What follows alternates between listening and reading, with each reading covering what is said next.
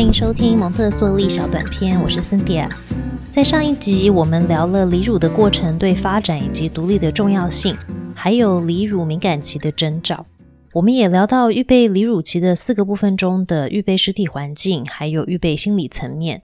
今天我们就继续来分享离乳的不同阶段，包括间接预备，以及要如何预备美味、营养均衡并属于孩子文化的离乳餐点。蒙特梭利的离乳过程可以分为四个阶段。第一个阶段是离乳期前的间接预备，从孩子三个月左右开始到五到六个月左右。第二个阶段是在午餐时间提供第一个离乳餐，大约在孩子五到六个月的时候。第三个阶段是在早餐时间提供第二个离乳餐，大约在孩子七个月左右。当孩子的第一个与第二个离乳餐适应的状况不错后，就可以进入第四个阶段。也就是在傍晚或晚餐时间提供第三个离乳餐，这会发生在孩子大约八个月左右。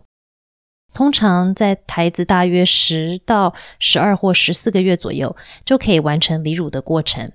意思是孩子主要的营养来自三餐的固体食物，餐跟餐之间可以有小点心，奶的摄取量会是少的。我们先从离乳期的第一个阶段，也就是间接预备谈起。什么是间接的预备？蒙特梭利教育为支持孩子发展所做的预备，可分为直接与间接的。直接的预备是透过实体与成人的环境，直接协助孩子在肢体、语言、社交、心理、心灵的发展。直接的预备都有相关联性，并且能间接的在为未来发展所需要的能力做预备。好比说，其中一项蒙特梭利工作是用针在纸上打洞的工作。这个工作直接预备手部精细动作，但是呢，它同时是间接为未来书写握笔需要的抓握能力做预备。离乳期的间接预备从三个月左右开始，一直到五到六个月左右，目的是为了刺激孩子探索食物的兴趣。在生理上也会预备 baby 的肠胃系统来消化新的食物种类。孩子有可能对一些食物有严重过敏，比方说坚果、乳糖或麦麸。在开始介绍母乳或配方奶以外的食物给 baby 前，如果担心食物过敏，建议可以先咨询小儿科医生。为了能辨识孩子对哪些食物过敏，每次只介绍一种还没有吃过的食物，一次提供少量，试五到七天。通常在这几天内没有出现疹子、排便异常、呕吐、肚子胀气或绞痛等其他过敏反应，通常表示这个食物是 OK 的。比较容易过敏的食物，例如甲壳类、皮带毛的水果、奶制品等，建议再晚一点再开始吃。在 baby 三个月左右，可以用不太酸的当季有机水果制作一点点果汁。使用比较不容易产生过敏的苹果、葡萄或是水梨都是不错的选择。果汁会刺激身体分泌唾液碳粉酶，准备身体消化碳水化合物。为了确保 baby 不会对我们提供的水果过敏，一次只提供一种水果的果汁，持续一周，观察 baby 在嘴边或身上有没有出现红疹子或其他过敏反应。可以做一个食物记录表。记录什么时候开始试什么食物，如果有任何过敏反应，也可以记下来。如果出现过敏反应，要记得可以先暂停果汁，等疹子完全消失后，可以再试试其他水果。几个月之后，可以再试试当初出现过敏反应的水果，观察反应。如果孩子又再度出现过敏反应，他很有可能对这个食物过敏。先记录下来，等孩子大一点的时候再试试看，因为过敏反应有时候会随着身体长大而改变。一周后，如果没有过敏，就可以换另一种水果的果汁，再持续一周。选择在 baby 是清醒、精神好，大约在喝奶前的一个小时，也就是他没有过度饥饿的时候，让 baby 坐在妈妈的身上喝一到三小匙的果汁，把果汁放在小汤匙上喂食，然后把汤匙放在 baby 的嘴边，让 baby 自己张开嘴巴时再喂他。记得别强制的把汤匙塞入 baby 的口中。这能帮助 baby 学习辨识自己的身体界限在哪里，也是我们在对他的身体表达尊重的态度。如果要了解 baby 对食物或不同味道的偏好，必须观察一段时间。第一次吃皱眉头、吐出来，不一定表示他不喜欢，只是对新的味道有点惊讶。要记得，在这个阶段只需提供少量的果汁，因为相较于水果本身，果汁的糖分高，纤维低。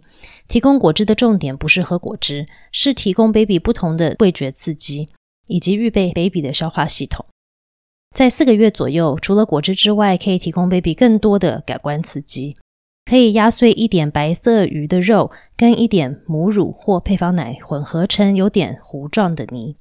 我的培训师也提到，可以用一些压碎的蛋黄跟母乳或配方奶混合。但因为蛋属于比较容易过敏的食物之一，我自己当时是在离乳期比较晚的时候才开始尝试蛋。大家可以依照自己的想法进行。喂食的时间方式与记录方式跟提供果汁时一样。在五个月左右，baby 可能已经开始有抓握物品的能力。当孩子有支撑能做好时，除了果汁，还有鱼肉泥外，还可以提供 baby 他可以抓，然后放入自己嘴巴里的食物。除了提供不同食物的刺激外，这个阶段可以开始让 baby 体验自己喂自己。但为了预防 baby 会呛到，要注意的是，食物必须够大，是 baby 可以抓握的尺寸，类似一片会融化的 baby 米饼。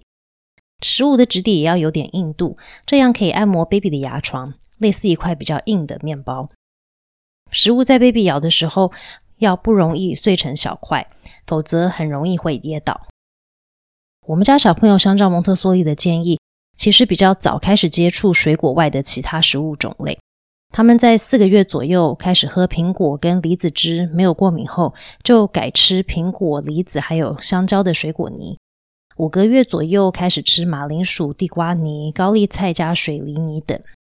说到间接预备，其实，在我们为 baby 做食物介绍之前，就已经开始为离乳在做预备了，包括让 baby 透过吸吮母乳或奶瓶做吞咽的练习，以及启动消化系统，辅助与支持孩子能独立做的大肌肉发展，还有手部大小肌肉精细动作，以及培养手眼协调的工作练习。这些都在为孩子能自己坐在椅子上，把食物送到嘴里做预备。在心理层面，在出生后与成人享受喂食的时光，包括成人不分心、双眼交集、体验爱与接纳等，还有在共生期与妈妈建立特殊关系，这都是为进食的下一个阶段与下一个分离做铺陈。在蒙特梭利教育中，所有的工作与预备都必须直接或间接对孩子的发展是有意义的。每个孩子进入离乳期的时间不一定一样。如果从三个月开始为离乳期做间接的预备，通常我们的 baby 五到六个月的时候就可以提供第一个完整的离乳餐。第一个离乳餐就像是一个长大的庆祝餐一样。随着逐渐加入离乳餐，也逐渐介绍不同种类的食物给孩子。蒙特梭利的建议是在第一个间接预备的阶段，提供一些比较不容易过敏的水果。在第一个离乳餐，也就是午餐，用三个小碟子分别装谷物类的稀饭或米糊，一种水果泥，一点母乳或配方奶混合白色的鱼肉或蛋黄糊，还有一小杯水。在第二个离乳餐，也就是早餐，可以加入更多种类的谷类、肉类、不同的蔬菜以及更多水果的种类。在第三个离乳餐，也就是晚餐，可以加入豆类、香草类、无糖优格等。接下来分享一些离乳过程的小提醒：要在 baby 肚子饿、精神好的时候，在固定用餐的地方吃离乳餐，之后再补充母奶或配方奶，让 baby 吃饱。在离乳期的初期，离乳餐的用途不是喂饱孩子，而是让孩子透过五感来探索自己文化的不同食物。所以，孩子的离乳餐应该要色香味俱全，颜色与摆盘能吸引孩子的视觉，香味能吸引孩子的嗅觉，刺激食欲。而且，嗅觉会影响味觉。经常用手拿食物的孩子，也在探索不同食物的质地。所以在食物种类、营养、味道还有颜色，可以尽量多元。我自己没有在离乳餐里加糖、盐或酱油调味，因为希望孩子能先体验食物的原味。如果想给孩子更丰富的味道体验，可以用天然的香草、橄榄油、椰子油、麻油等来添加不同的天然风味。要记得的就是，小朋友的食量是有限的。如果给他喝的奶越多，能吃的固体食物就自然越少。因为离乳期的目标是要用固体食物取代奶，会建议先吃离乳餐再喝奶。如果原本喝奶的时间跟家里的三餐时间差蛮远的，可以慢慢提早或延后进食的时间，最终就可以跟爸爸妈妈一起用餐喽。人类需要营养均衡饮食才能健康长大。我们需要的营养包括脂肪、蛋白质、碳水化合物、酵素、维他命、矿物质跟水。刚出生时，母乳跟配方奶能提供这些营养。要能持续健康的发展，离乳餐以及后续的饮食也应该提供这些多元的营养。熟食的家长可以研究蛋白质的不同来源，以确保孩子在每餐都能达到蛋白质的摄取量。很多爸爸妈妈会担心孩子会偏食，如果爸爸妈妈自己本身是挑食的，也要记得让孩子在离乳期能尽量接触不同种类的食物，包括自己不爱的。一起用餐时，也要记得孩子都在观察我们对食物的态度。我们会不会不小心脱口而说出“我最讨厌吃茄子，我不要吃”？或者，如果我们面对不爱吃但营养的食物，是不是会因为健康愿意吃一点点？离乳期也是 baby 透过食物更融入自己文化的一个过程，所以离乳餐也应该反映家庭与文化的饮食，并帮助孩子建立与食物的关系。之前我们也分享过，baby 出生后会对妈妈在孕期爱吃的食物的接受度特别高。这些通常也是属于 baby 所处的文化跟家庭的食物。用餐礼仪也是文化的一部分。成人互相以及对孩子说谢谢、聊天但不打断别人、怎么请别人帮忙拿食物等，这些都是为孩子在做榜样。要尊重孩子的食物偏好，不强迫孩子吃，需要一些观察跟对自己孩子的理解来判断。有时候孩子对一些质地或味道特别不喜欢或无法接受时，要尊重他的选择。这些偏好其实会随着时间改变。研究显示，有可能需要介绍同一个食物十二到二十次后，孩子才能接受它。所以，我们还是可以持续介绍孩子他并不爱吃的食物给他，但是我们要尊重他可以选择吃或不吃。我们家小朋友可以跟我们一起吃桌上食物的时候，有个规定就是桌上所有的菜都会拿一小口试试看。如果不喜欢，可以选择不再多拿；喜欢的话呢，就可以再多拿一点。但每个菜都要试试看，就算是上次不喜欢的菜，也要试试看，因为每次煮的会不一样。如果有出现之前不爱吃，但突然有一次发现蛮好吃的，就可以用来鼓励孩子后续继续尝试。比方说，可以说上次那个红须菜，你不是觉得很好吃吗？每次都要试试看，才会有机会。但像是辣椒或是黏黏的山药，是我观察我们家孩子当时真的无法接受的，我就不会特别逼迫他们一定要试。我的经验是，只要小的时候养成愿意尝试不同食物的勇气跟习惯，很多食物真的是他们小时候不爱，但是现在却觉得好吃的。也有很多东西，像是茄子，就一直不是那么爱的，但他们都还是愿意吃一小口。理解孩子的食量不是固定的。跟我们自己一样，我们每天每餐能吃的量可能不同。有些孩子在成长期后会吃的比较少。我们也要相信孩子有能力能满足自己自然的生存需求。他饿的时候自然就会吃了。在一开始，baby 还在学习要怎么喂食自己时，建议可以给他一个小碗，里面放少量的食物，还有一只他可以自己抓握的汤匙，其他固体食物放在成人的碗里。一开始可以辅助 baby 把食物挖起来放入嘴中，然后就让 baby 自己试试看。在他尝试的中间，成人可以把放了食物的汤匙放在他的嘴边，等嘴巴打开时再放入。记得别勉强或用塞的。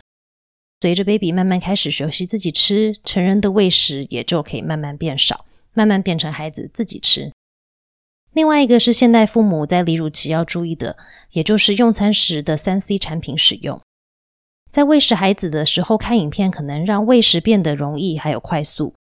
但是当我们知道离乳的过程是一种社交、进食、适应文化以及养成跟食物有健康关系的过程，就会发现离乳期的重点是一家人一起聊天、共享吃饭的体验，而不是快速简单的喂孩子吃最多的固体食物。近年也有很多家长采用 baby-led weaning（BLW） 的离乳方式，大家也可以上网研究一下，看看是否是适合自己的理念。也来分享一下当时我们家的离乳状况。时间其实距离现在有点久远了，希望我的记忆还是正确的。我们家小朋友从很小的时候是采用在固定的时间喝奶跟睡觉。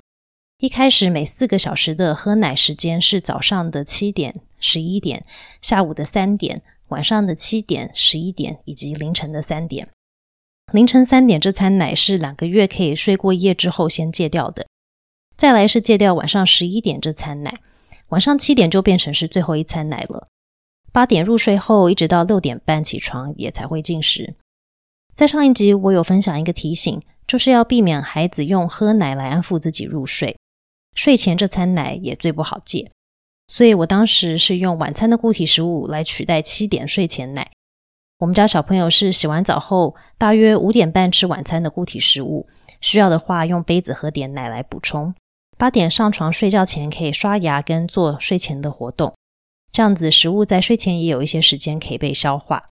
之后延后到六点大家一起晚餐，改成八点半上床睡觉。再来就是原本早上跟七点还有十一点的喝奶时间，七点的早餐时间是大家一起吃，然后再喝奶。因为早餐吃固体食物可以饱足比较久，午餐就延后到十一点半到十二点跟我们一起吃。